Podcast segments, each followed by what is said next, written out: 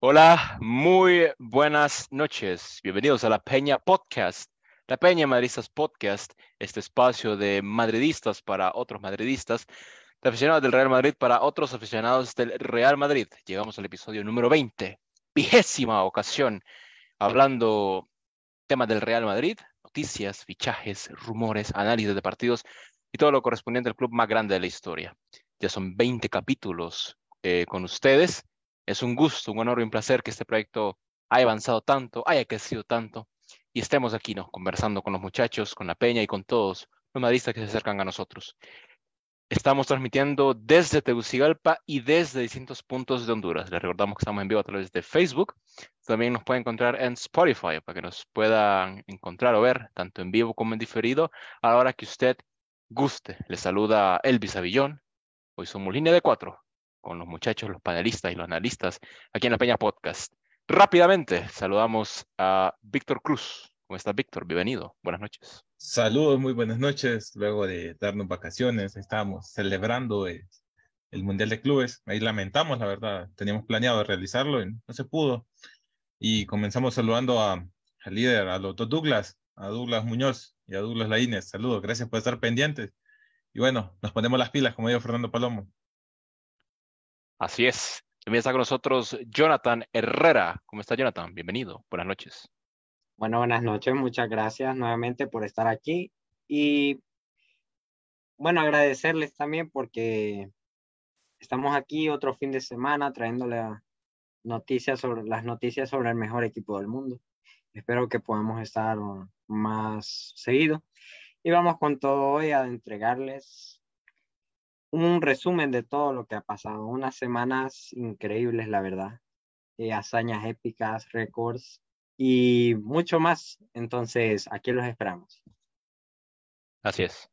También está con nosotros Joseph Montoya. ¿Cómo estás, Joseph? Bienvenido, buenas noches. Buenas noches, buenos días o buenas tardes, donde quiera que se encuentre. Bienvenidos a la Peña Podcast. Ya, como bien lo decía Elvis, ya llegamos a nuestro vigésimo episodio de hecho, pues ya tenemos eh, una agenda, pues, que hemos, eh, hemos venido, pues, haciendo eh, desde hace muchos días. Entonces, espero que sea de su agrado el programa del día de hoy. Y, pues, saludos a todas las personas que, pues, como cada domingo, pues, nos sintonizan a través, pues, de de las distintas plataformas que, en las cuales transmitimos el programa. Y pues, este, no solo saludos también a la, a la gente, pues, que pues está como siempre pendiente, eh, gente que pues vive en el área limítrofe de los 112.492 kilómetros cuadrados de pues nuestra tierra patria, Honduras, país cinco estrellas, y la gente que pues está pendiente desde distintos países a nivel mundial. Espero que sea de su agrado, pues, este programa el día de hoy, porque se viene cargado con una, venimos pues prácticamente con una agenda apretada, como decimos. Así que bienvenidos. Así es, Joseph. Y mm, ya llevamos alrededor de cinco, casi seis meses en este proyecto. Empezamos allá por septiembre de 2022 estamos en febrero ya. La verdad, un largo camino que hemos disfrutado nosotros, cada uno de, los miembros de la Peña, y ha sido, la verdad, muy divertido, ¿no? Eh, este proyecto. Y sí, muchachos, eh, celebramos, por cierto, el Mundial de Clubes, la obtención del título mundial, que al, final vino a aliviar muchas cosas y ha, levantado al equipo también de cierta forma. Eh, hemos sumado 100 títulos oficiales en la historia ya del club, un hecho sin precedentes, ¿no? 100 títulos. creo que es eh, un hito que no todos lo pueden alcanzar, ¿no? Y, lograrlo de esta forma, pues creo que tiene su eh, merecimiento y su, su honor. Hay que darle ¿no? el espacio para hablar de ello.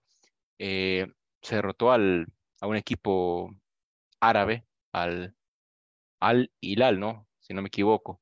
un equipo de Arabia Saudita, un equipo que juega muy bien, por cierto, dirigido por Ramón El Pelado Díaz, un hombre que yo admiro muchísimo porque es una leyenda en River, pero que le costó, al, final fue una final con muchos goles y bueno, se consiguió un título más, como les decía, que viene a levantar el ánimo del equipo, sobre todo ahorita que tenés a Liverpool ya a puertas de, de, de, regresar a la Champions League, y esto es un gran síntoma para el equipo, al menos yo, yo lo miro eh, mejor. Y bueno, hay que comentar esto rápidamente, muchachos. ¿Qué tal, Joseph? ¿Cómo viviste el medio del club?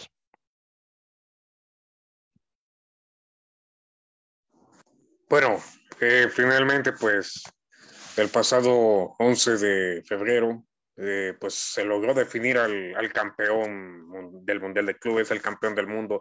Y como bien lo decías, eh, Elvis, hemos llegado, el Madrid ha llegado al, pues al título número 100, centésimo título, y pues con un, pues, un, una fiesta de goles superando al, al Hilal de Arabia Saudita por cinco goles a tres en el estadio Moulay Abdellah, eh, obviamente por la final del Mundial de Clubes. Bueno, los merengues pues consiguieron su quinto trofeo eh, del Mundial de Clubes, eh, gracias a los goles de Vinicius Junior, un doblete, firmando un doblete al minuto 13 y al minuto 69. Luego Federico Alberde con un doblete también al minuto 18 y minuto 58 y Karim Benzema al minuto 54. Por su parte, pues los árabes descontaron mediante Marega al minuto 26 y un jugador que pues ha sido pues un, uno de los mayores verdugos eh, del equipo madridista, como lo que es Luciano Vieto. ¿Se acuerdan de él cuando él estuvo pues en el, en el Atlético de Madrid? Que pues eh, desde ahí empezó a ser, empezó a ser pues eh, nuestro verdugo. Al minuto 63 con un doblete, al minuto 63 y al minuto 79. Cabe mencionar que pues eh, el peruano André Carrillo fue titular y jugó hasta el minuto 74, que pues André Carrillo es, de, es el jugador peruano de, del Al Hilal. Así es. El Madrid, por cierto, es el máximo ganador de los títulos de clubes, del Mundial de Clubes, contando también la pasada y extinta competición de la Intercontinental. Es no solo rey de Europa, rey de España, también es rey mundial, ¿no? Qué fantástico ser aficionado al Real Madrid. Jonathan, sos campeón mundial, ¿cómo te sentís? No hay palabras, la verdad, para poderlo describir. Eh, creí que, bueno, mucha gente decía de que desde la salida de Cristiano Ronaldo probablemente no, no se iba a volver a, tocar una Champions, un Mundial de Clubes. Pues con esto demostramos de que, de que en el Madrid todo es posible. Van honor a nuestro comandante, a Casemiro, a Marcelo, todos los que ya no se encuentran en este equipo. Para mí que, bueno, no hay palabras, la verdad. Un partido donde Fede volvió a, su modo bestia, considero yo, la verdad. Un partido donde Vinicius lució, donde nos daba la pauta de que Vinicius no es un provocador, de que fuera de España, qué raro, ¿verdad? Que fuera de España no lo patean, no lo insultan, lo respetan, lo ven como un profesional, qué raro, ¿verdad? La verdad que es un partido que bueno, el Madrid llegó a un punto que se confió, considero yo, porque pudimos haber encajado menos goles, pero es la emoción de un partido. Un partido dominado de cabo a rabo, atrevería a decirme. Una que otra por el parte del rival, pero un Madrid sólido, demostrando, pese a las bajas, pese a las situaciones, en el Real Madrid con el que están jugando. cualquier equipo que paga arbitrajes. Y claro, están hablando del mejor equipo del mundo. Entonces, que sea el máximo ganador en estos tipos de competiciones no me extraña. Puede llegar el equipo que sea el equipo con más dinero, el equipo con mejores jugadores, pero para el Madrid no es rival digno. Siempre se supera. Y bueno, el Al Hilal, un equipo que la verdad yo lo miraba muy sólido desde el momento que que el Flamingo, perdón, Flamingo, se, se dio ante ellos. Un equipo que, bueno, nosotros muchos esperábamos de que fuera el, el rival del Real Madrid. Y bueno, demostró que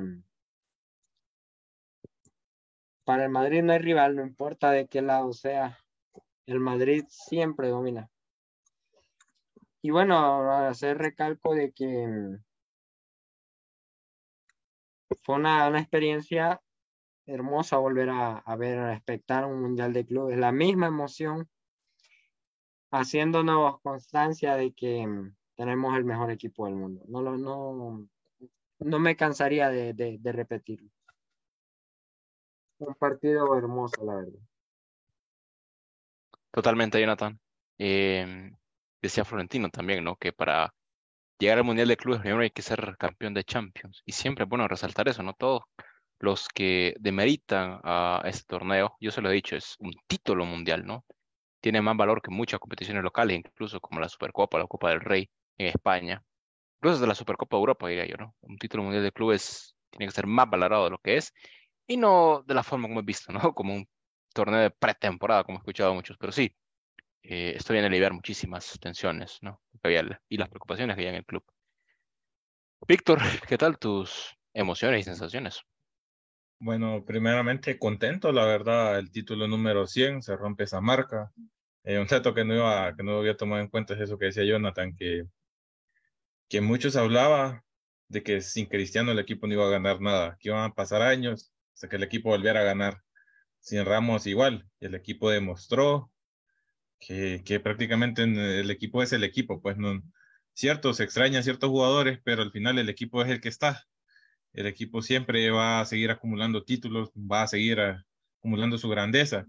Y igual, o sea, no solo es un dato que se resalta también, es que con ese título, y Florentino Pérez igualó la cantidad de títulos con, con, con Santiago Bernabéu. O sea, hace un par de podcasts lo, tocábamos ese tema de quién iba a superar a quién. Y, o sea, si Florentino iba a ser capaz de superar a, a Santiago Bernabéu, y, bueno, a nivel de títulos ya están empatados. O sea, ahí después es criterio de cada quien cuál fue el mejor presidente. Pero ahí, vemos, ahí vamos viendo, o sea, el hambre de títulos, igual, eh, la jerarquía que tiene Florentino, cosa a lo que hay que admirar. Y se retoma la confianza de ciertos jugadores. Y Valverde totalmente encantado con eso. O sea, Vinicius igual, lo mencionó Jonathan, callando bocas, que sigue bailando.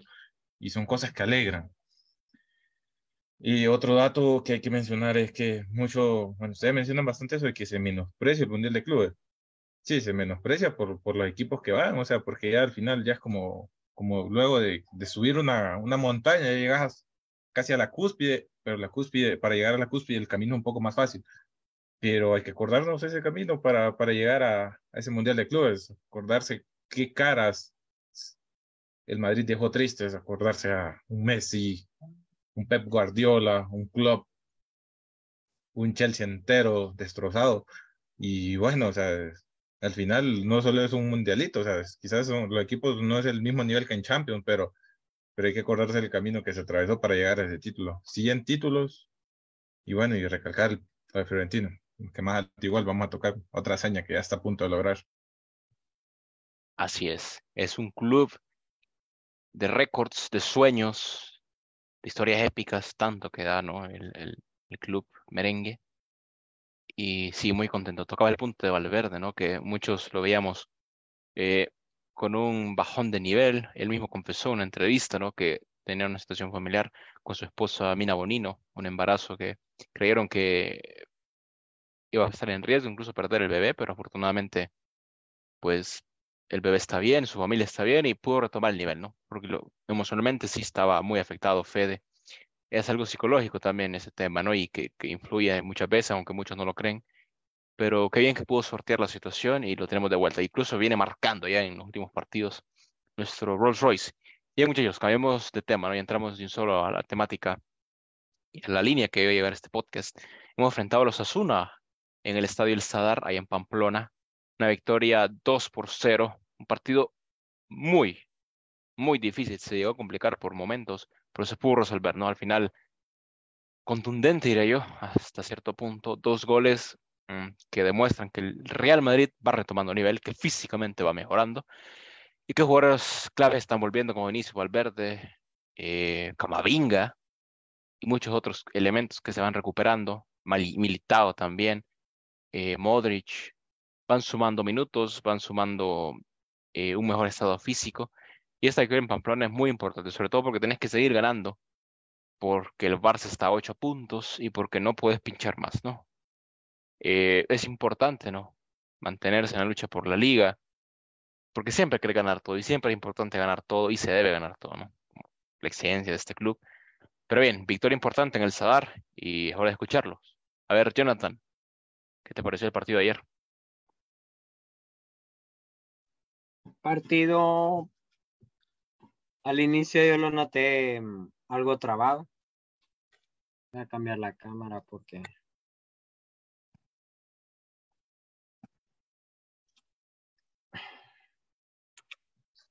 Bueno, un partido trabado, la verdad, un partido que mm,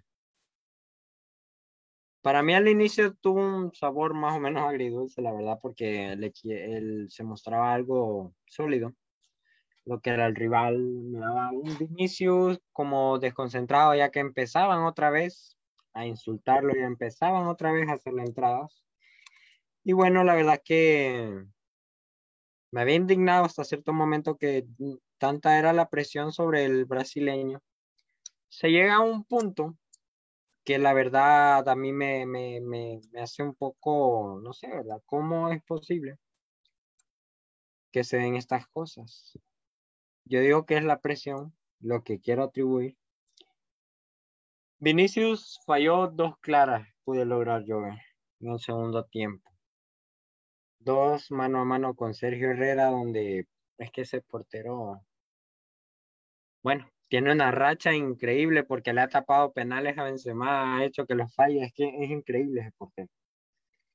Bueno, le ganó un mano a mano a Vinicius, que no sabemos cómo.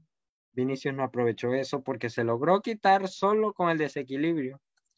Solo con el movimiento corporal se gritó a, bueno, a incontables defensas. Después de eso, el despeje fallido de uno de los defensores de, no recuerdo quién era. Vinicius, bueno, recibe el balón, rebota en su, en su pecho, avanza y cuando está por encarar con Sergio Herrera, se adelanta además y le adivina también el, disparo. Yo miraba un tanto desorientado a Vinicius, también se me hizo un robo, una tontera, el gol que le anularon.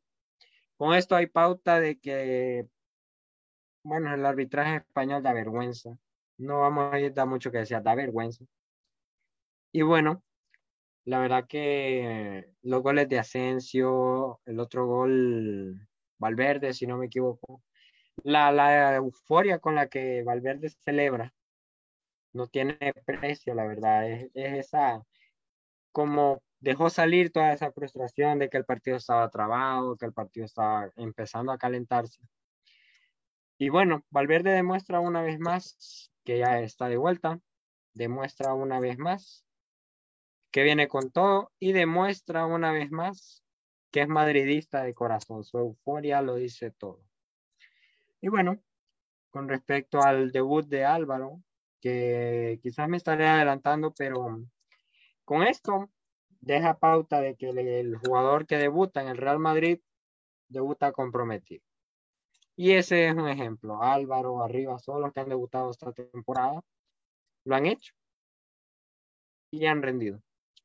La verdad que no sé qué decir, un debut inmejorable, dos pases de gol. Un jugador que espero al Madrid no le pegue la tontera de venderlo. Por muy fea que esté la situación, porque la verdad Álvaro tiene para, para rotar, tiene mucho, mucho aporte que dar. Y claro, hacerle hincapié a muchos lo sabrán, pero no está de más repetirlo. Gracias a Raúl, que lo reposicionó. Muchos sabíamos de que este jugador era un extremo. Y bueno, Raúl hizo una excelente decisión en, reposicionarlo. Vimos su resultado ayer, un jugador que, que da de borde, que desequilibra, que sabe pelear balones, que presiona, y sobre todo que brinda asistencias. Por ejemplo, el gol de Vinicius incluso pudo haber sido gol de él, le cedió el balón. Y bueno, eh, para mí es lo que, lo que más me alegra del partido, más que el resultado es el debut de, de jugadores así. Esperamos que, que Ancelotti les dé minutos. Y claro, estamos en la lucha todavía, que no se les olvide. Así es. Y sí, eh, destacabas lo de Álvaro, eh, el debut de Álvaro en Liga. Un muchacho que viene mostrando buenas cosas en el Castilla con Raúl. Eh, un delantero muy alto, de hecho, ¿no? Para la edad que tiene, tiene 18 años, es clase 2004, uruguayo. Eh, gana muchos duelos aéreos, va muy bien por arriba, ¿no? Y podría ser una tercera opción en el futuro en el ataque, ¿no? Teniendo a Benzema, Rodrigo también. Álvaro puedes ir sumando minutos, aunque todavía está un poquito verde, pero es, es cuestión de, que vaya madurando, de que vaya tomando experiencia. Tenemos un buen elemento, ¿no? También lo de el gol de Fede Valverde, ¿no? Que impulsa al Madrid a, a, ir por más. Y Vinicius, la, la, acción fortuito ahí, pero, pero bueno. Y finalmente Asensio, ¿no? Que, que también lo viene haciendo bien, que es un gran revulsivo. Y poco a poco va recuperando elementos. A ver, Joseph, ¿qué más conclusiones tenemos del partido en Pamplona? Bueno, hecho, Madrid pues logró solventar con éxito su visita, pues el, en el partido contra Osasuna, en el duelo correspondiente de la jornada, de la vigésima segunda eh, jornada, perdón. Después, pues para confirmar el buen momento de forma que tiene tras el éxito en el Mundial de Clubes, donde, vuelvo y repito, salió eh, campeón y pues en ese momento meter presión a un Fútbol Club Barcelona eh, a cinco puntos, que está a cinco puntos eh, del equipo blanco en lo más alto de la tabla. Y es que el cuadro de Ancelotti pues venía de golear 4 a 0 eh, al Elche el miércoles, pues siguió cargando una mochila de confianza en un momento muy clave de la temporada antes de su visita este martes a, Anfield para enfrentarse al Liverpool en la ida de los octavos de la de final de Liga de Campeones. Y obviamente, este, podemos decir de que si bien es cierto, eh, el primer tiempo fue dominante eh, el Osasuna, fue dominante en el primer tiempo, ya pues en el segundo el Mister hizo este, unas cuantas rotaciones y al final pues eh, el partido salió como se esperaba. Obviamente la propuesta ofensiva del conjunto blanco no tardó en transformarse en ocasiones. Antes del minuto 10 pues Vini le comió la tostada a Torro por la pues banda izquierda para quedarse solo en el mano a mano ante un Herrera que pues tuvo que tirar de reflejos para evitar el primero de la noche. Y pues de ahí, a partir de ahí, desde que pues la réplica osasunista no tardó en llegar, eh, la falta de entendimiento entre Budimir y, Budimir y, y Torro pues impidió que este último pues eh, rematara gol. Y a partir de ahí pues eh, vimos cómo las fuerzas, ambas fuerzas volvieron a igualarse de, para terminar de cerrar una primera mitad en la que ninguno de los dos conjuntos eh, encontró pues una continuidad en su juego ni logró pues profundidad para llegar a, área rival. Y pues con todo por decidir, pues la segunda parte arrancó pues con un Real Madrid algo mucho más enchufado, intentando pues por las bandas generar eh, jugadas de peligro, aunque encontró pues el premio del, del, gol por medio de Vinicius, pero pues lamentablemente el fuera de juego impidió que pues subiera al marcador. Osasuna pues algo atascado pues e incómodo en este regreso pues se vio obligado a dar pues un paso atrás para rearmarse, tuvieron que jugar retrocedido eh, muy muy a su campo y pues podemos eh, decir que esto que pues el, el, halcón eh, Federico Alverde pues logró pues anotar su, su gol pues a pesar de que pues eh, tuvo una espectacular actuación Sergio Herrera, el portero, pues de, de los Asuna. A pesar de su empeño, pues no pudo pues, evitar ese gol de, justo antes de, del minuto 80 de Federico Alberdi, pues para rematar, pues Marco Asensio, el, pues el Balear logró sentenciar el choque en el descuento con un disparo cruzado tras un robo y asistencia de, de Álvaro Rodríguez, que ya había asistido a Vinicius en el gol anulado y pues como bien lo decían anteriormente, pues como lo decía Jonathan en, su intervención, pues lo ha estado, ha estado pues, eh, ha estado acoplándose, ha estado haciendo bien las cosas eh, para pues un muchacho de 18 años, un uruguayo de 18 años que pues ha venido haciendo pues el, eh, bien su trabajo en el Castilla de Raúl, pues espera que, que pues el mister le dé pues le dé minutos a, Álvaro. Como bien lo decía Selvis, clase 2004. Y pues esperemos, esperemos que pues se le dé continuidad a, a este, a este jugador uruguayo que pues lo ha estado haciendo bien, no solo con el Castilla, sino que también con la selección uruguaya sub-17, que pues este canterano pues recién incorporado pues fue clave, clave perdón, del, en el devenir de, de un choque que pues llegó en los instantes finales con la tranquilidad blanca del deber cumplido para esperar que pues el Cádiz que pues eh, se, la se la volviera a dar a liar al, al Barça, que pues eh, el Barcelona, si no estoy mal, pues eh, ganó su, su, encuentro el día de hoy con un marcador de dos goles contra cero en el, en el Spotify Camp Nou ante el Cádiz. Y pues se va, mm, se está dando la pelea, todavía, todavía hay eh, eh, lo que podríamos decir, todavía hay vida para, para tratar de, de ganar el título de liga. Así es. Creo que la carrera por la liga aún está bastante abierta. Aunque el Barça ganó hoy, por cierto, contra el Cádiz, el Cádiz del Chocolosano. Pero sí es, es bueno eh, mantener el nivel y no dejarse puntos más. Bien, Víctor, ¿qué nos puedes decir del partido contra los Asuna? Bueno, ya dijeron todo, la verdad, me dejaron sin palabras. Nada, eh, saludos primeramente a Josué Moncada que se conecta y se une a nosotros. Eh, Osmer Joel Ordóñez, que igual pasa pendiente, agradecidos.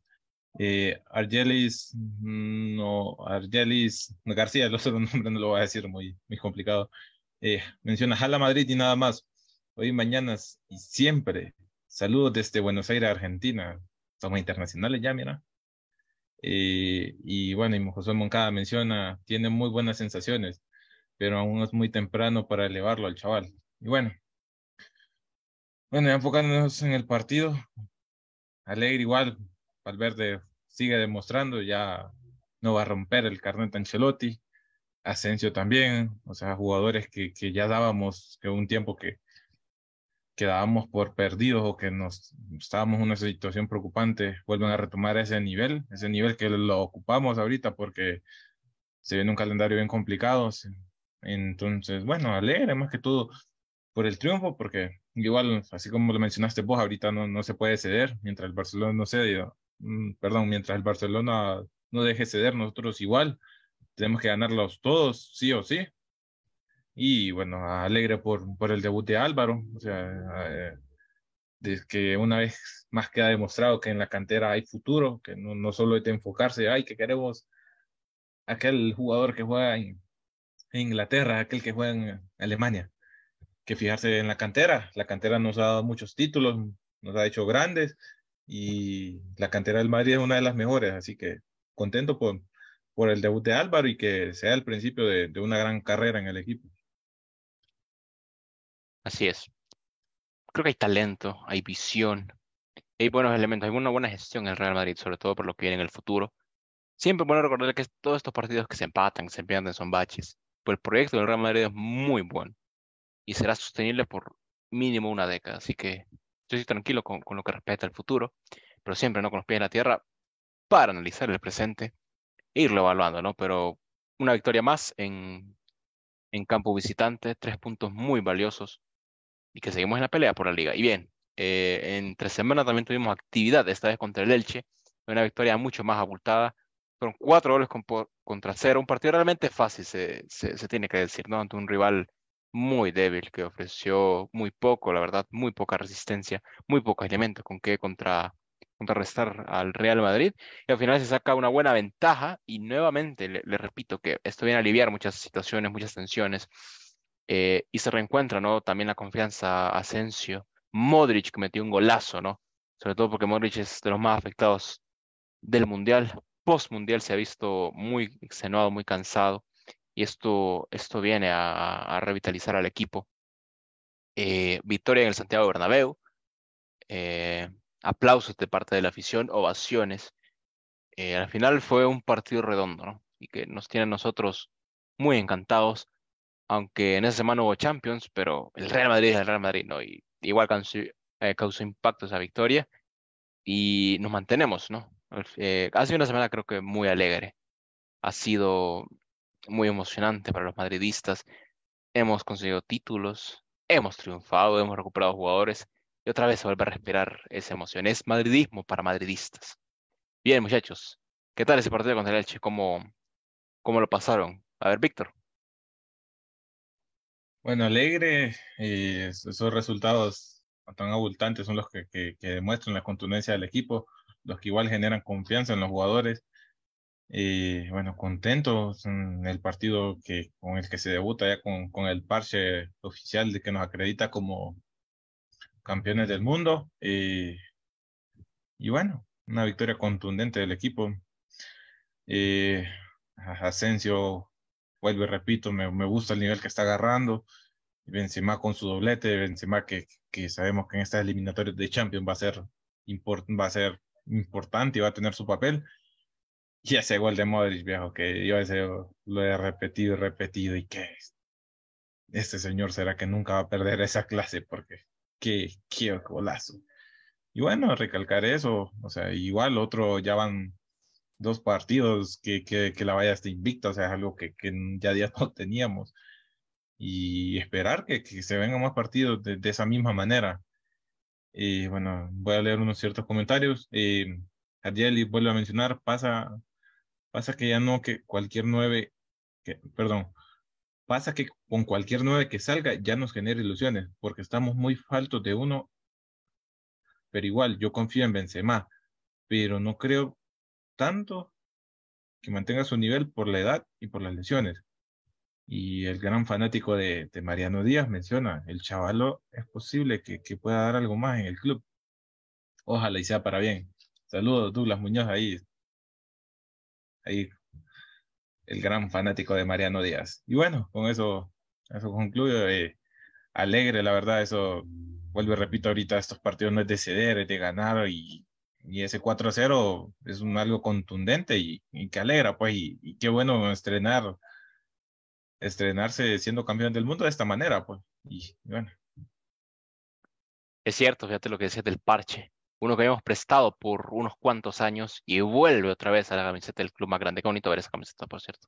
Sí, fíjate que un dato que eh, yo creo que lo usamos casi cuando ganamos el triplete de Champions, casi fueron por más de mil días. Sí. Para que veas que no todos lo pueden hacer. Pero sí, em, como les decía, se dio un gran momento en el madridismo, sobre todo la peña, y yo los noto mucho más tranquilos. Hace rato que nos piden fichajes y esto es bueno. pero hay que seguir. Quedan muchos meses todavía y, y creo que un par de títulos más nos vendrían, pero súper bien. A ver, Jonathan, ¿qué tal viste el partido contra el Elche entre semana? La verdad que un partido que mm, sí, se domina de cabo a rabo también. Demuestra con facilidad de que el Madrid anda ahorita con todo, anda con todo el nivel, que hay armonía, que hay un montón de, elementos que nos pueden ayudar a poder remontar esto. Tenemos la fe, tenemos la seguridad de que se va a poder lograr. Y claro, tomar en cuenta de que mm, Esto sirve de motivación porque sabemos de que, que nuestras estrellas están en el máximo nivel. Tenemos a Luka Modric con ese golazo. Eso es como Asensio. Si no es, gol, si no es golazo, mejor no lo he hecho. La verdad que increíble, la verdad. Un partido que, que demuestra el poderío que tiene el Madrid, no solo en Europa, sino que en general. Y con esto, pues nos da constancia de que el Madrid no está con juego, que en cualquier momento se remonta a esta liga, vamos a llegar lejos. Y eso solamente es cuestión de tiempo. Entonces, es mi aporte. La verdad, no, no vi mucho el partido, no sé cuáles fueron sus highlights. No tengo mucho que comentar al respecto. Sí, pero lo importante es que, bueno, todos estamos contentos, ¿no? Con esta victoria. Fue abultada, 4-0, hay que decirlo. Y ahora no se ve tantas victorias así. No sé si soy yo, pero todos estos equipos como que se han ido reforzando o le hacen partidos mucho más difíciles al Madrid, ¿no? Sobre todo en las últimas temporadas. Joseph, contanos sobre el partido del Elche.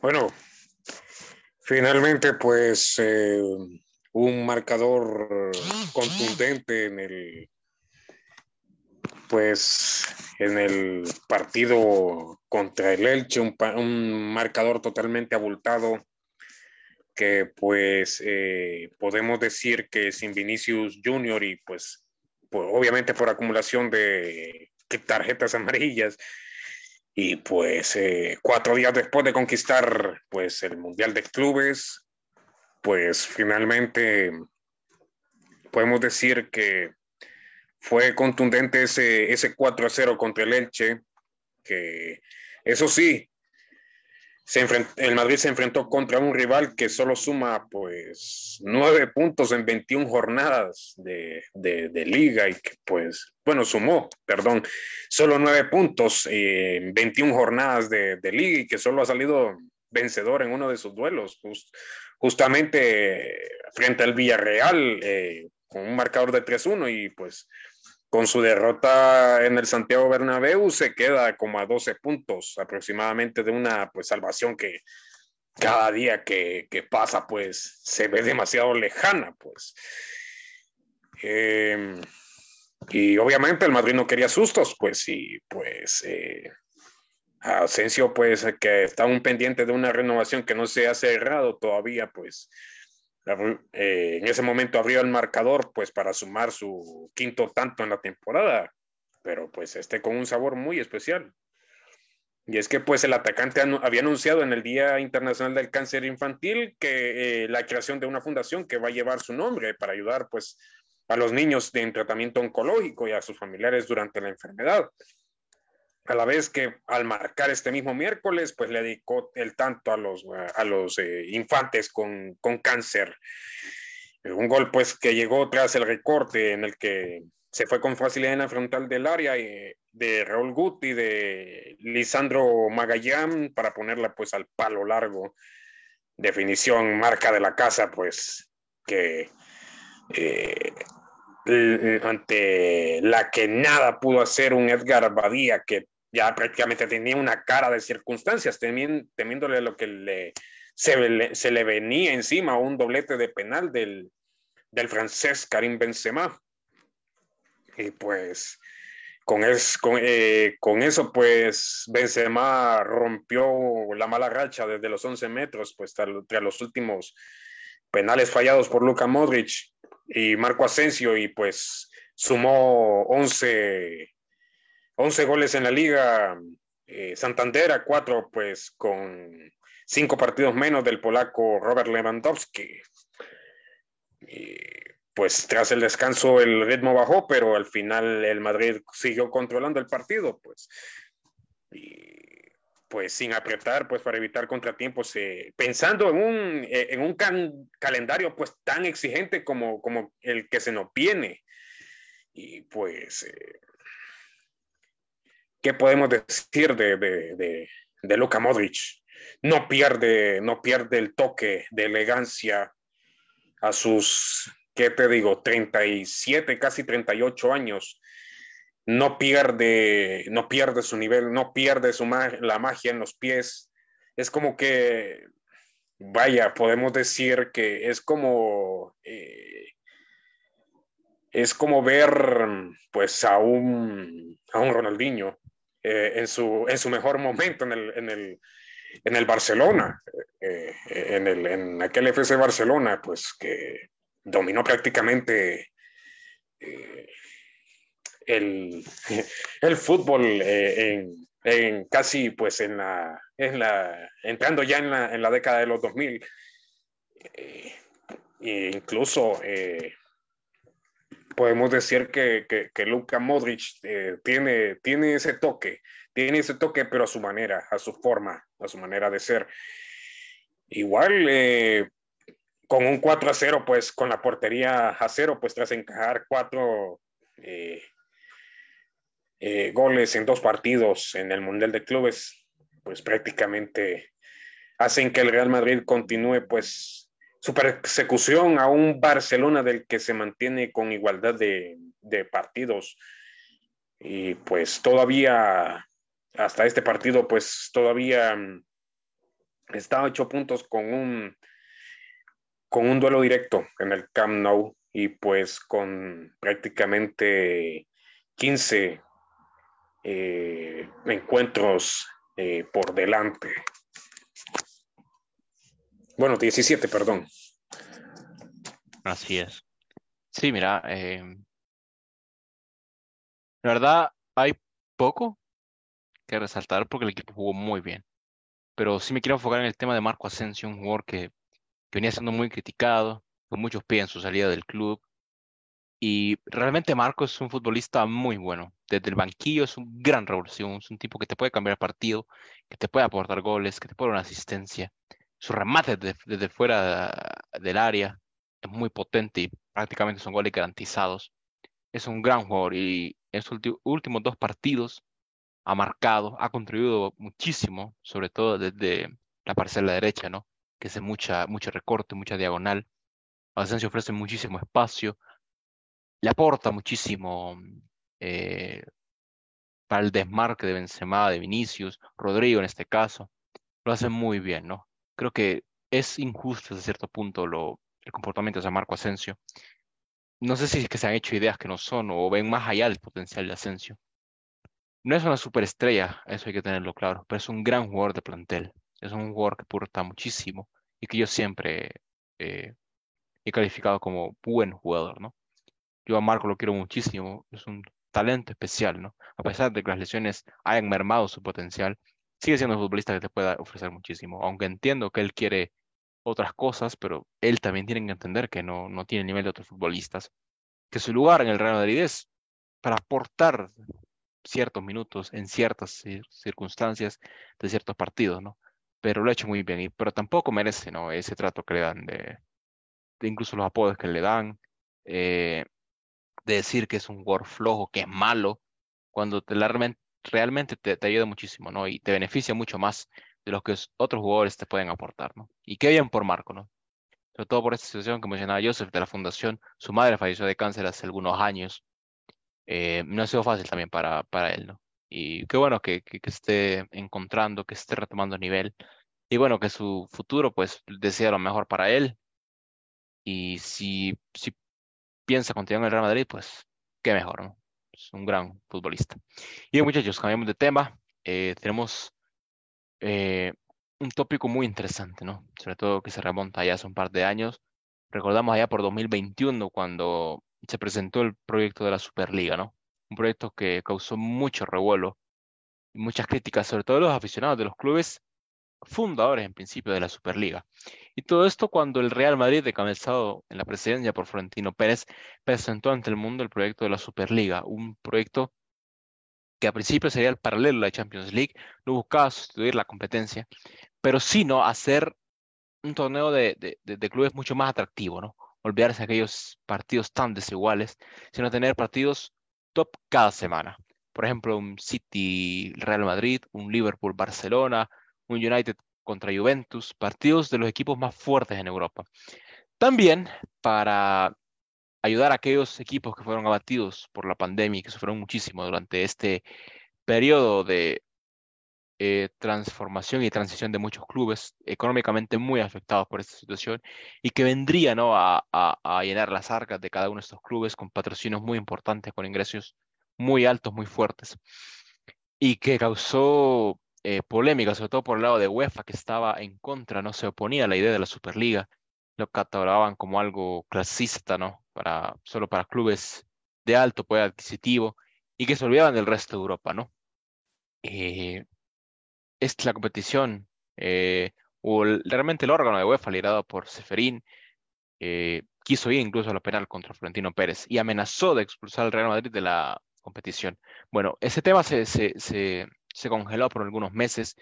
Eh, fracasó el primer intento de llevarlo a cabo, sobre todo porque también los aficionados de los propios equipos fundadores se opusieron y muchos de los, en teoría, clubes fundadores se retiraron, sobre todo los clubes ingleses, el Big Six, y quedaron Barcelona Atlético, Juve Inter como únicos equipos al frente de la Superliga y todavía no mantener el pie del proyecto. Eh, en los últimos meses de 2022, eh, al final hubo una resolución que impedía a UEFA sancionar a aquellos clubes con la intención de lanzar la Superliga. Hace semanas, eh, Florentino Pérez junto a Joan Laporta y el presidente del Atlético de Madrid tenían la intención, ¿no? Hablaron públicamente de relanzar la Superliga y se presentó eh, un formato, el proyecto en lo que consistía, ¿no? Eh, una competición de entre 60 y 80 clubes que jugarían partidos cada semana y la integración de todos los equipos de UEFA, ¿no? No, no, no habría exclusión de nadie, no habría estratos, sino que la clasificación sería por mera meritocracia. Eso sí, que los clubes fundadores pues tendrían caminos más accesibles, no esperarían esas fases finales aunque todavía está por verse cómo se va a definir o, qué formato o, qué versión tendrá la Superliga. Pero lo, ahora, a diferencia de 2021, el plan sí es sustituirlo por la Champions League. Y esto recuerda a lo que hizo Santiago Bernabéu en su día, cuando impulsó la antigua Copa de Europa, cuando él mismo decía que necesitaba mm, una competición que le diera potencial o esa competitividad del continente, ¿no? Enfrentarse a los mejores equipos pues en un torneo, ¿no? Similar a lo que quieres hacer Frontino Pérez, esta vez con la Superliga, ¿no? Y todavía está por verse, pero por el momento el proyecto está más vivo que nunca. Eh, al menos está, no está tan en riesgo como en 2021. Eso sí que hasta ahora muchos clubes de la Premier no están interesados en unirse. Sobre todo porque ahí, en, entre comillas, podemos decir que la Premier League ya es una Superliga, ¿no? Por el gran músculo financiero que tienen porque Italia, Alemania, eh, la propia España no pueden competir en el aspecto económico con el resto de clubes. Así que la Premier League de un momento a otro se volvió la Superliga, ¿no?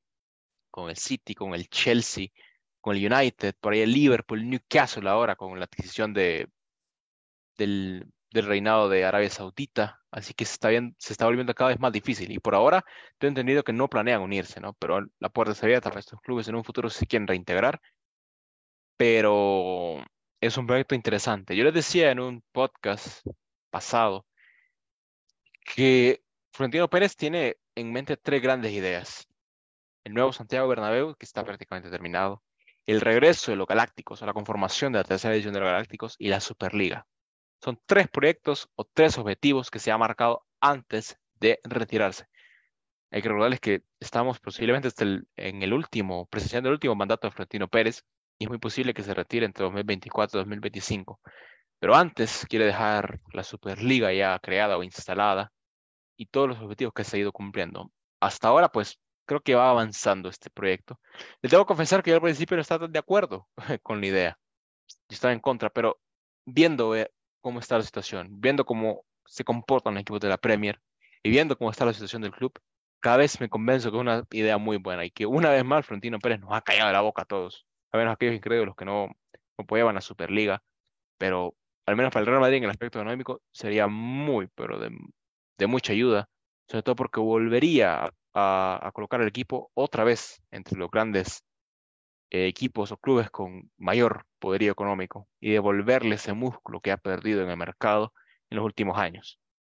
Así que por ahora la Juve, el Real Madrid y, el Barcelona lideran nuestra idea de, del proyecto de la Superliga. Por eso es tan importante ahora, al menos ahora, tener al Barça como un aliado. Entendemos la situación que atraviesa el club, pero eso es un tema ajeno, la verdad que no, no nos eh, corresponde.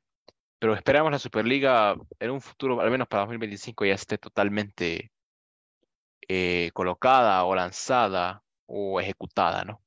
A ver, muchachos, ¿qué opinan ustedes de la Superliga? ¿Qué tan beneficioso sería?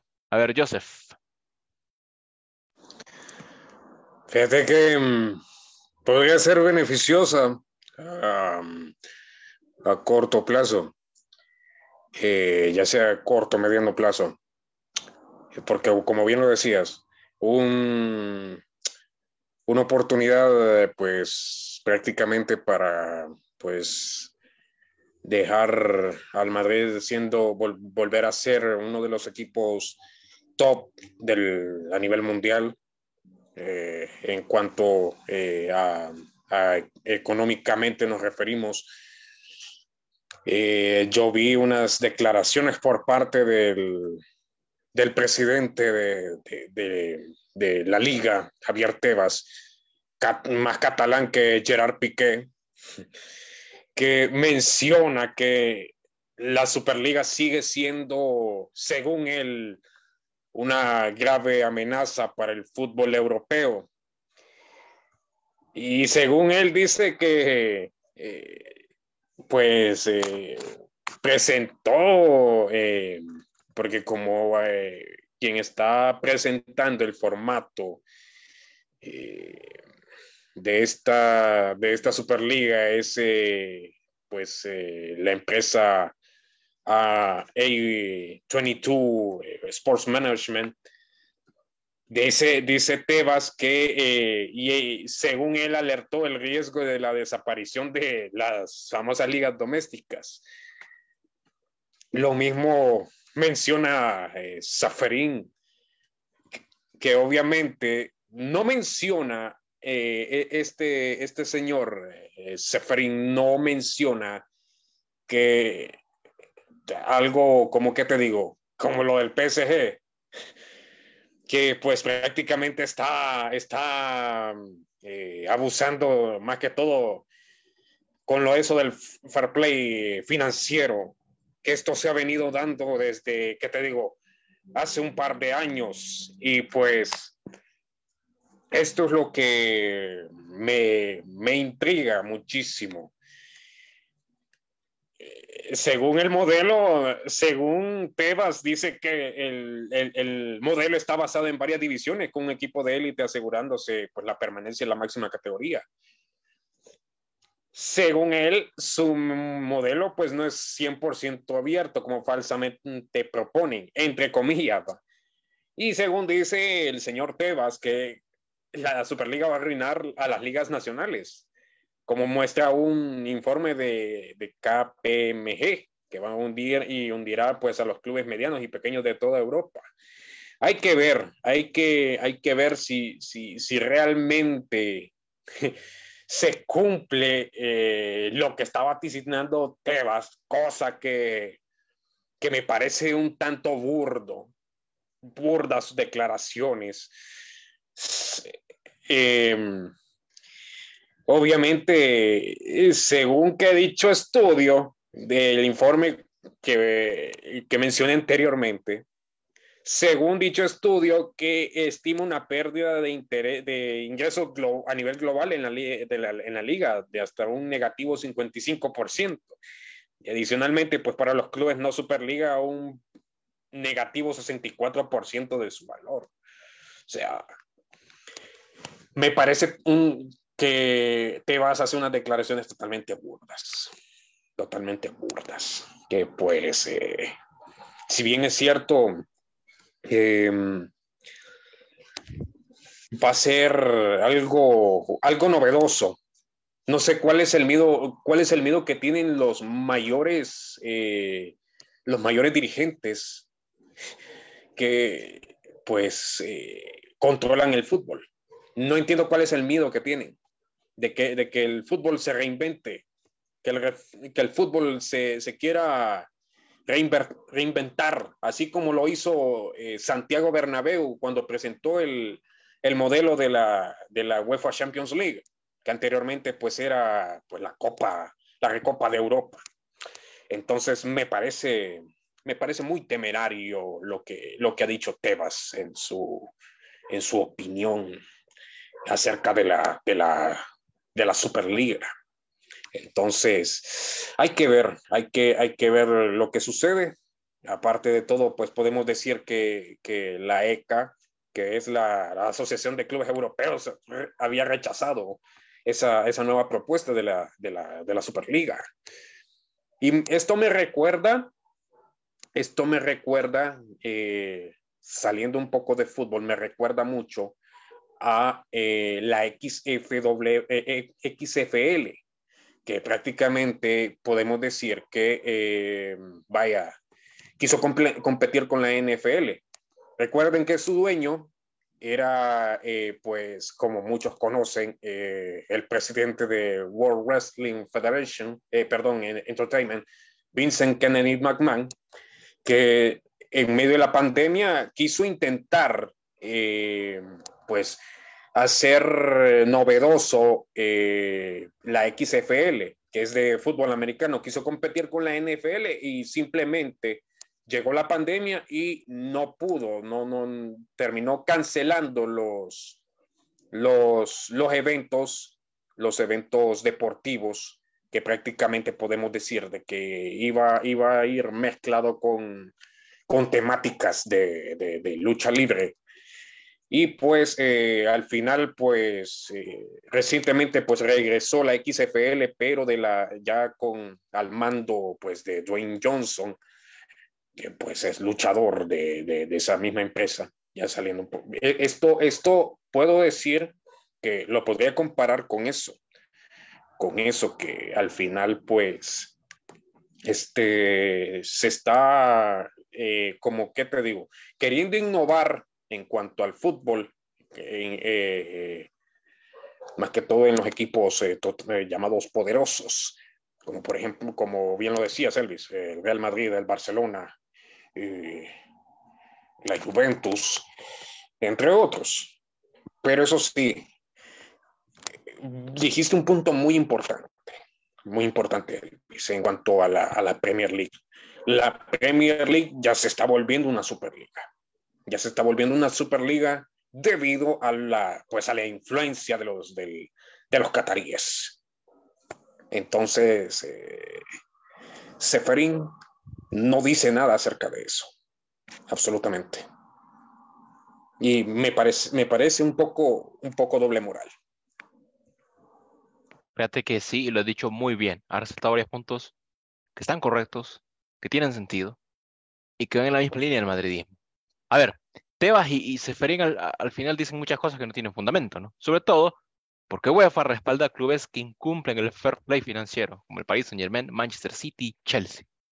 Tebas, eh, un tipo que realmente dice muchas cosas que perjudican al resto de clubes, entre ellos el Madrid y el Barça, y que busca intereses pues propios al final, ¿no? Eh, no tiene sentido, es incongruente lo que dice, porque al final esto es para salvar al fútbol. Es un proyecto para eso, para reintegrar a todos los equipos y para que se vayan recuperando, ¿no? De esas pérdidas económicas en, en, pandemia. Y lo que yo más o menos puedo asociar a la Superliga es un formato similar a la Nations League, por ejemplo, en las, en las selecciones, ¿no? Ese formato con descenso y ascenso, con una cuadrangular, etcétera. Al final está por definirse el modelo, pero es un proyecto muy interesante, ¿no?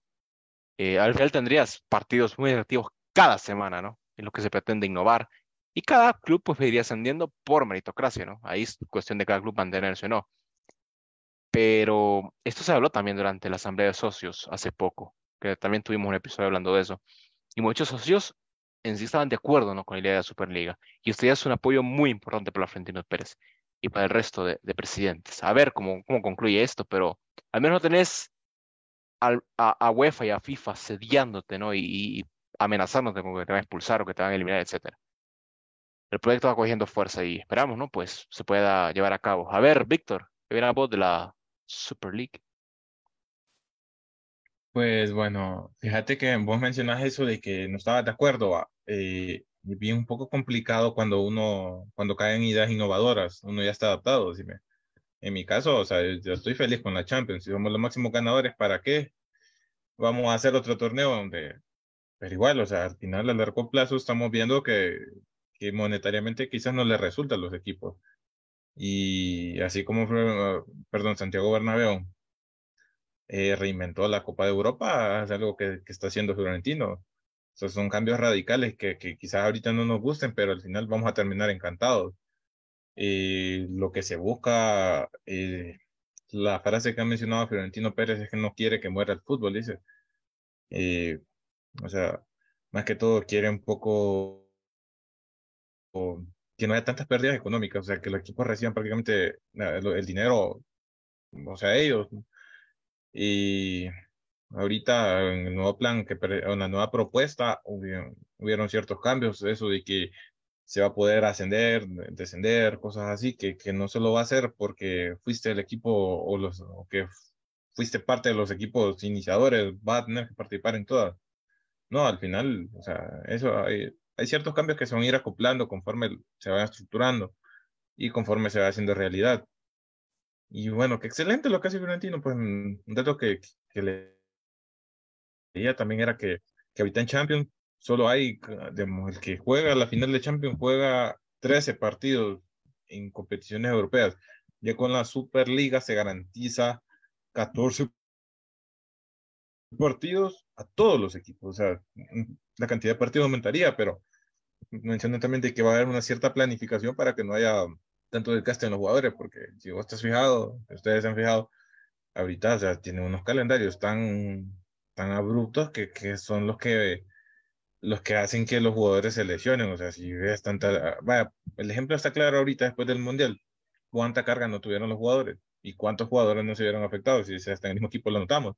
Entonces, la idea para mí es excelente, como te digo. Quizá hay, cosas que no, que no ni nos gustan, pero conforme pasa el tiempo nos, nos vamos a acoplar y capaz vamos a terminar encantados. Y bueno, y que todo lo que sea para mejorar siempre va a ser bienvenido. Y el Florentino uno lo respeta, la verdad. Hay veces que uno le cuestiona ciertas cosas y al final termina viendo que la que, o sea, tiene una planificación a futuro tan extraordinaria que, o sea, quizás ciertas cosas que no vemos nosotros o que no analizamos, él ya las tiene, ya sabe cuándo se van a concretar y de qué manera.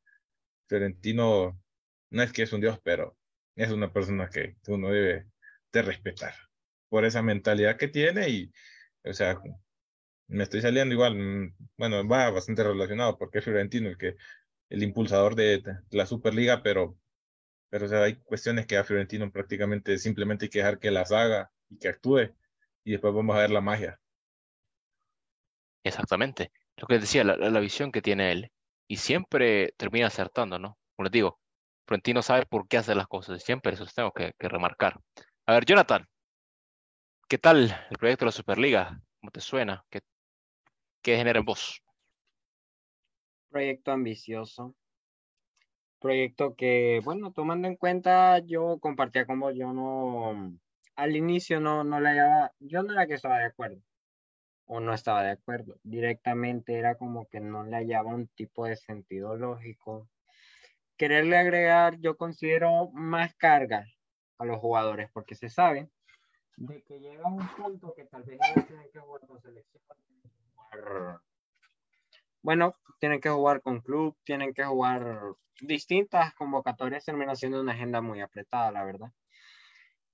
Pero desde el ámbito económico diría que viene bien para equipos como el Barcelona, que no andan muy bien, incluso el Madrid, que no se da el lujo de, de competir económicamente, no digo que anda mal, pero podríamos aplicar a más con, esta, con este beneficio.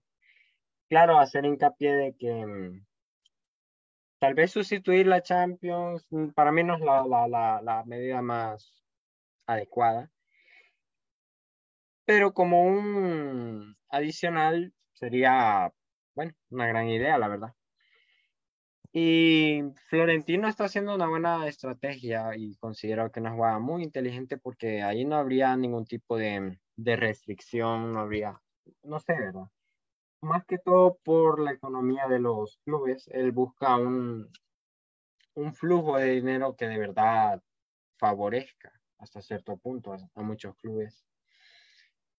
Y claro, todos los clubes que participan son considerados aliados, probablemente clubes amigos o clubes que, que tienen la misma visión.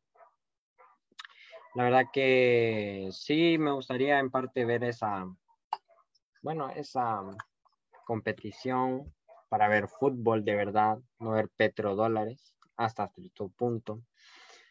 Y poder ver partidos que sonarían descabellados, inusuales. Cada semana tendríamos, bueno, más trabajo como analistas. Y sería bueno, porque podríamos innovar un poco en lo que es el fútbol, ya que hay mucha, muchos puntos de vista encontrados que dicen que muchas veces el fútbol ya es predecible con las competiciones. Eso de que podría afectar a la liga doméstica, no creo, la verdad.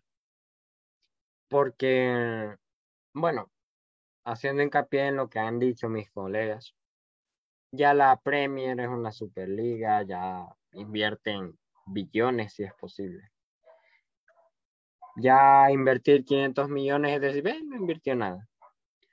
Entonces, bueno, de mi parte que, que prosiga el proyecto de Florentino, por algo lo hace.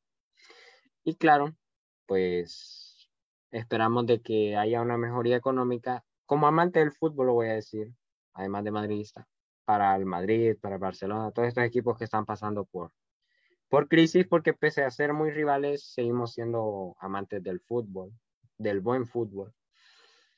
Y la verdad que no, no habría razón para, para disputar en estos aspectos, ya que la economía está dejando muy complicada la cosa. Ya 100 millones parecen ganga, incluso no todos los equipos se pueden permitir eso. Creo que sería una inyección económica muy pareja y muy beneficiosa para muchos equipos. Ese es mi punto de vista. Es un proyecto al final, como decías, muy ambicioso. Va a venir a ayudar, va a venir a salvar el fútbol y va a aumentar o va a reforzar la competitividad. Eso sí, el Madrid lo tendrá mucho más difícil. Estarás enfrentando una semana el City, otra el Liverpool, otra el Barça, otra la Juve. O sea, va a ir aumentando la exigencia y el nivel. Pero al final la idea es atractiva, ¿no? Y, y, y, es beneficiosa por el gran, o la gran inyección económica que vas a tener, ¿no? porque se van a conseguir patrocinios muy, muy poderosos. Y bien, es cuestión de, tiempo a ver si se lleva a cabo o no. Bien, muchachos, ya vamos entrando al final del programa con el último tema y para esta noche merecemos eh, vivir el pasado o traer el pasado de vuelta a nosotros, esta vez con Hierro, el gran eh, defensor merengue del pasado, del final de los 90, principios de 2000, Creo que Sergio, junto a Sergio Ramos, los dos mejores defensores del Real Madrid, por ahí Santa María, también Sanchís, pero Fernando Hierro fue un defensor tallado a, la casa madridista y con el eh, con la filosofía madridista también, ¿no? Con, ese ADN. Hierro creo que quizás es de los mejores defensores de España, eh, de Europa, de la historia, ¿no? Hay una dato interesante es que el tipo empezó como mediocampista, ¿no? Era una especie de cinco.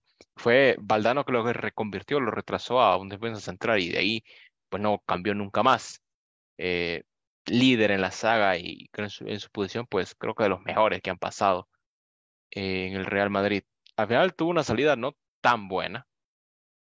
Salió más por el sector de prensa que empezó a filtrar muchas cosas pero bueno, no se renovó contrato y al final creo que él decidió retirarse. Pero medio como madridista, pues no dejó ninguna duda, no hay nada que reprocharle, es una leyenda del club. Eh, yo no lo, alcancé a ver jugar lastimosamente, pero conozco su historia, conozco sus características y todo lo que brindó al club. Es un, un, tipo muy profesional también que siempre se, se mantuvo al margen de cualquier polémica, pero en el aspecto futbolístico impecable, ¿no? Tanto con España como con el Real Madrid, hierro es como su apellido, ¿no? un hierro, un talismán, un, un, un, metal difícil de abatir, de dejar caer. Era un tipo impresionante, ¿no? Muy fuerte, en el uno contra uno buenísimo, bueno en los duelos aéreos. En fin, era un maletín de, de cualidades. Y en el Real Madrid, pues finalizó su carrera hace ya unos años. A ver, muchachos, ¿qué recuerdan o qué, qué, pueden decir de, de, Hierro? Aquí, Víctor, vos que fuiste uno de los que sugerir este tema. Bueno, fíjate que yo también, yo, disculpen ahí, pero en la época joven yo no lo logré jugar, pero o sea, lo que he leído, lo que he visto de, de Hierro, o sea, él es uno de los representantes del madridismo puro. Tengo entendido que su salida así fue por ciertos rumores, por, por descontento con, con, la presidencia y todo. Más que todo con el tiempo de, de yo creo que fue que su salida en la, en la era local galáctico, si no me equivoco.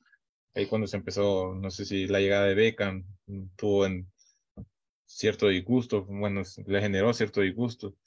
Pero fíjate que, que leyendo la historia y ver que un defensa central marque 127 goles en 600 partidos, o sea, es increíble, o sea, ahorita más miramos a Ramos, lógicamente, Ramos, que es un Ramos que sí lo vimos jugar, pero es increíble lo, de Hierro, o sea, lo que logra de ver de Hierro es cómo representaba el madridismo, o sea, siempre lo que mencionaste vos, eso que estuvo libre de polémicas, que, que eso es algo que se valora, porque nada le sirve, ¿cómo es que se llama?, estar rodeado de polémicas.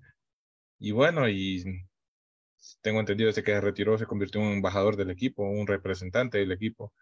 Y bueno, y fue ganador de, de tres Copas de Europa, las dos intercontinentales, cinco ligas, o sea, un gran pa palmarés para un jugador como él. Y, y bueno, y hierro de esos representantes que, o esos madridistas que, que nos hacen sentirnos orgullosos de, de nuestras leyendas.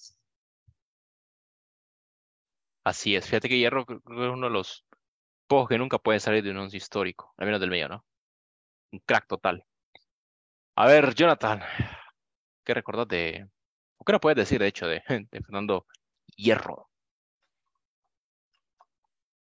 Bueno, Hierro, por lo que estaba investigando, porque decidí llenarme un poco de información.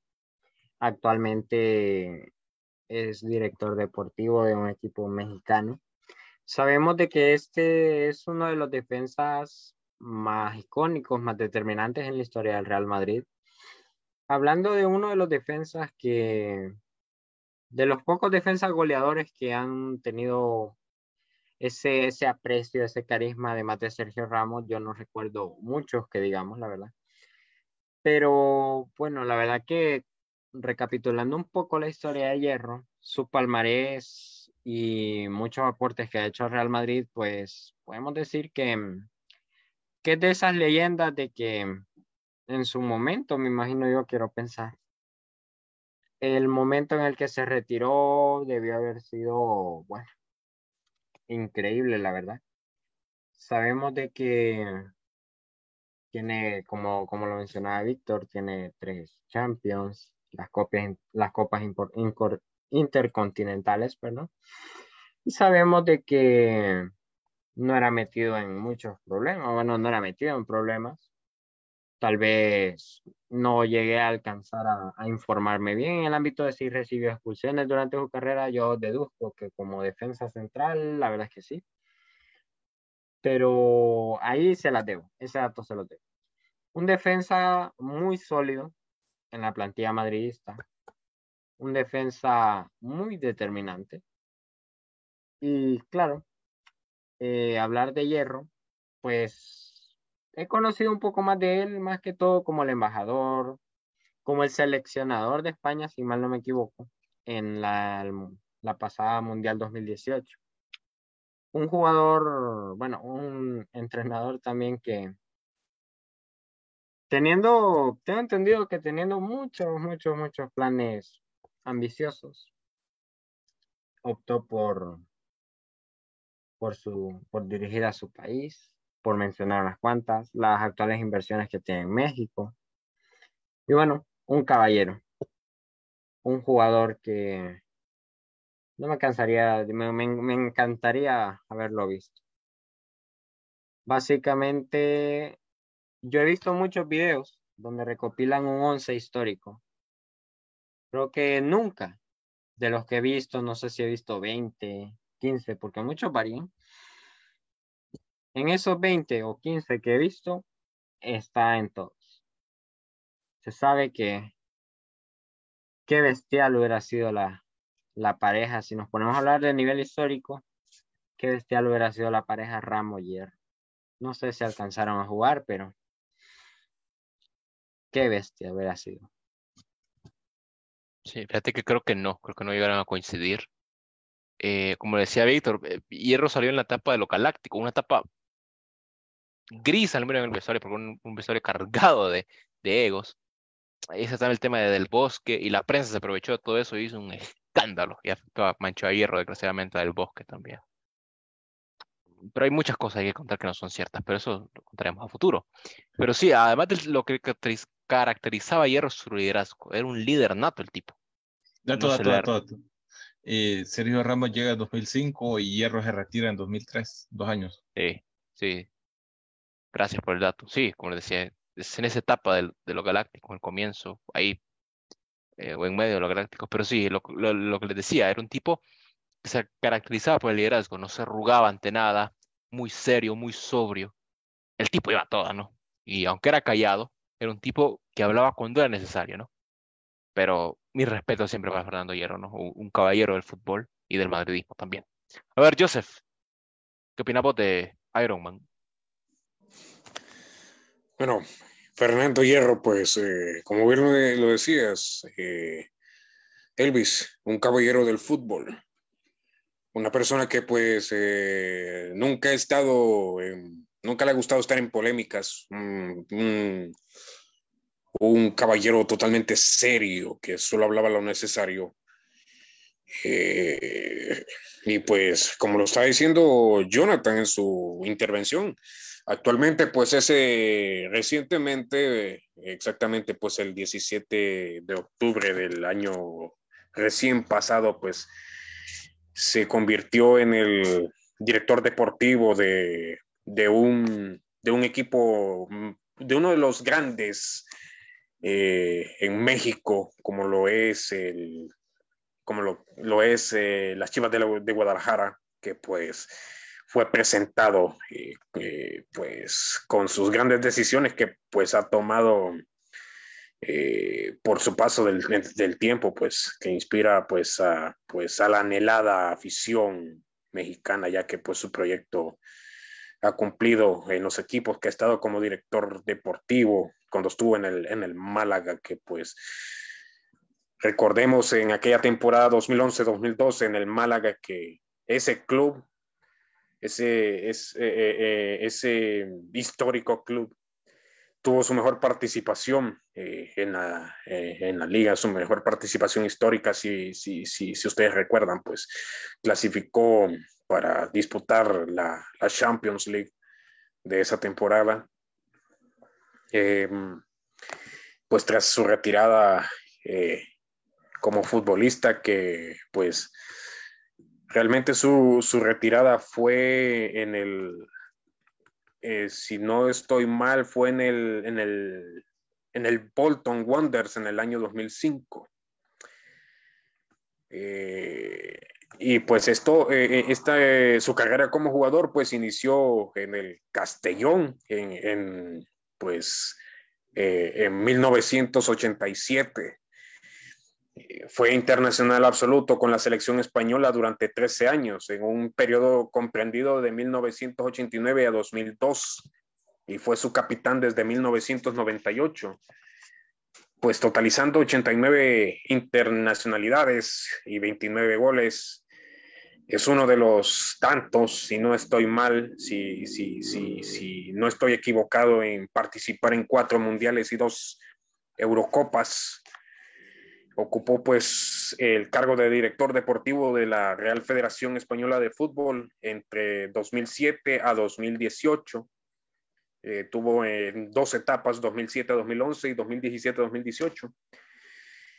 Eh, como pues entrenador, pues se había iniciado como segundo técnico del Madrid en la temporada 2014-2015.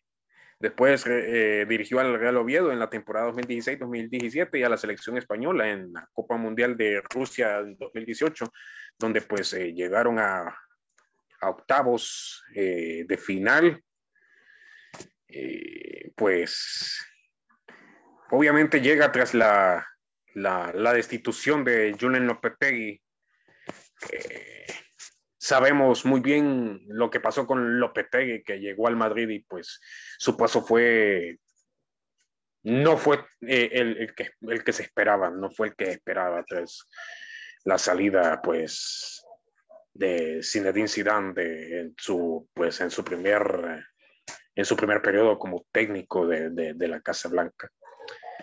Y pues eh, era novedoso ver que, vaya, no sé si, si los que están más veteranos, que vienen siguiendo al Madrid desde hace mucho tiempo, cuando que en el conjunto madrileño que pues Hierro era, eh, eh, era alineado inicialmente eh, por Rado Mirantic, un, un, que fue un técnico serbio que, como bien lo decías, estaba en el, en el, puesto de medio centro, pues eh, aunque debido pues a la ausencia de centrales de confianza en plantilla, pues desempeñó con frecuencia ese papel.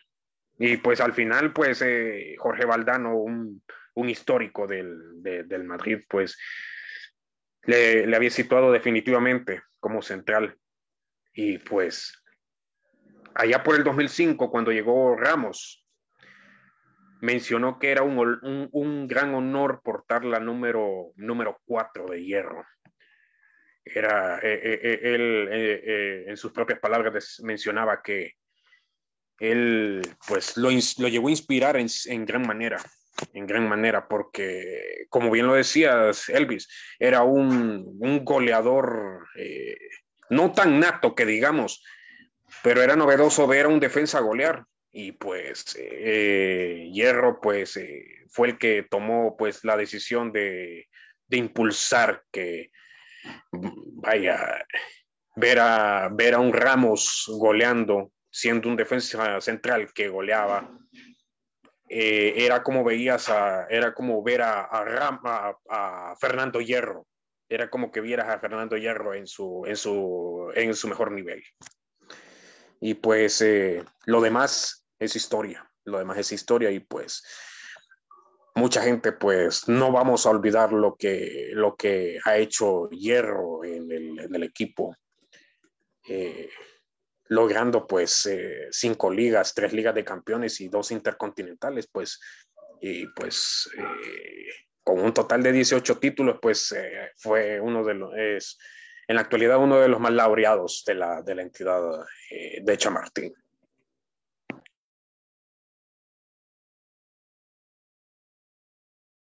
Así es, una leyenda dentro del Real Madrid.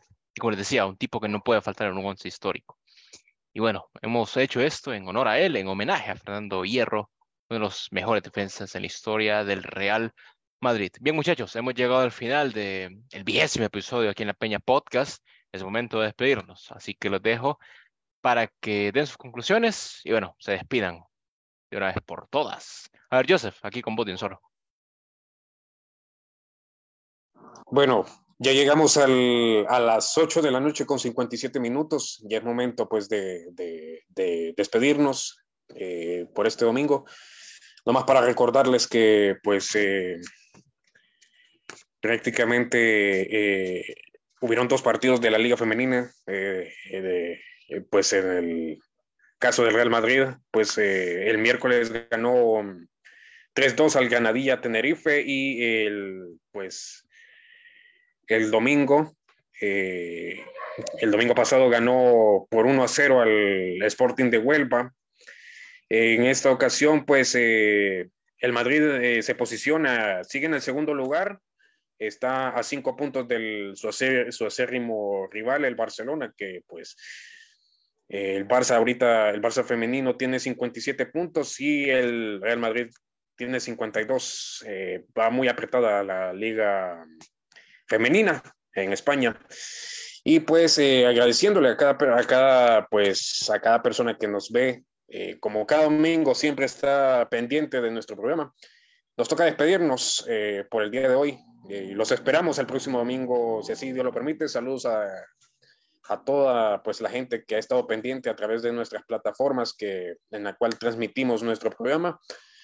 Y será hasta el próximo domingo, como vuelvo y repito, que mm, el próximo domingo, si Dios quiere, pues eh, nos venimos con una agenda totalmente cargada.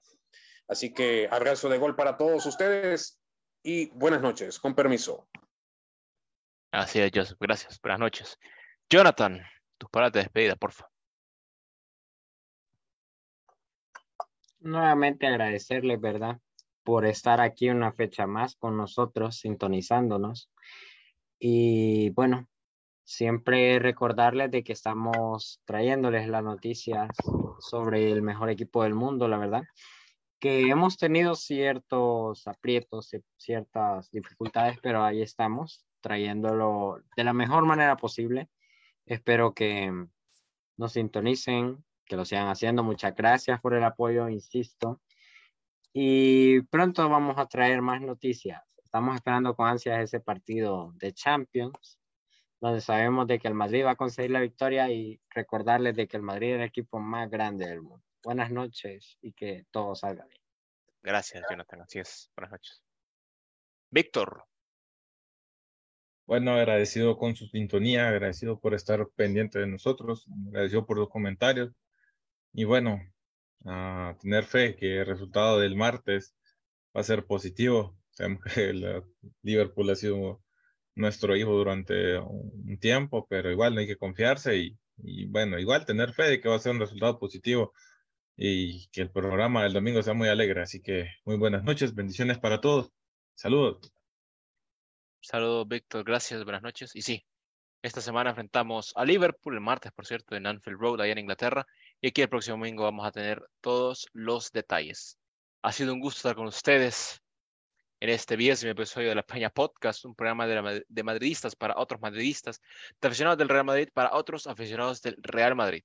Nos vemos hasta la próxima. Ha sido todo. Muy buenas noches y hasta el próximo domingo.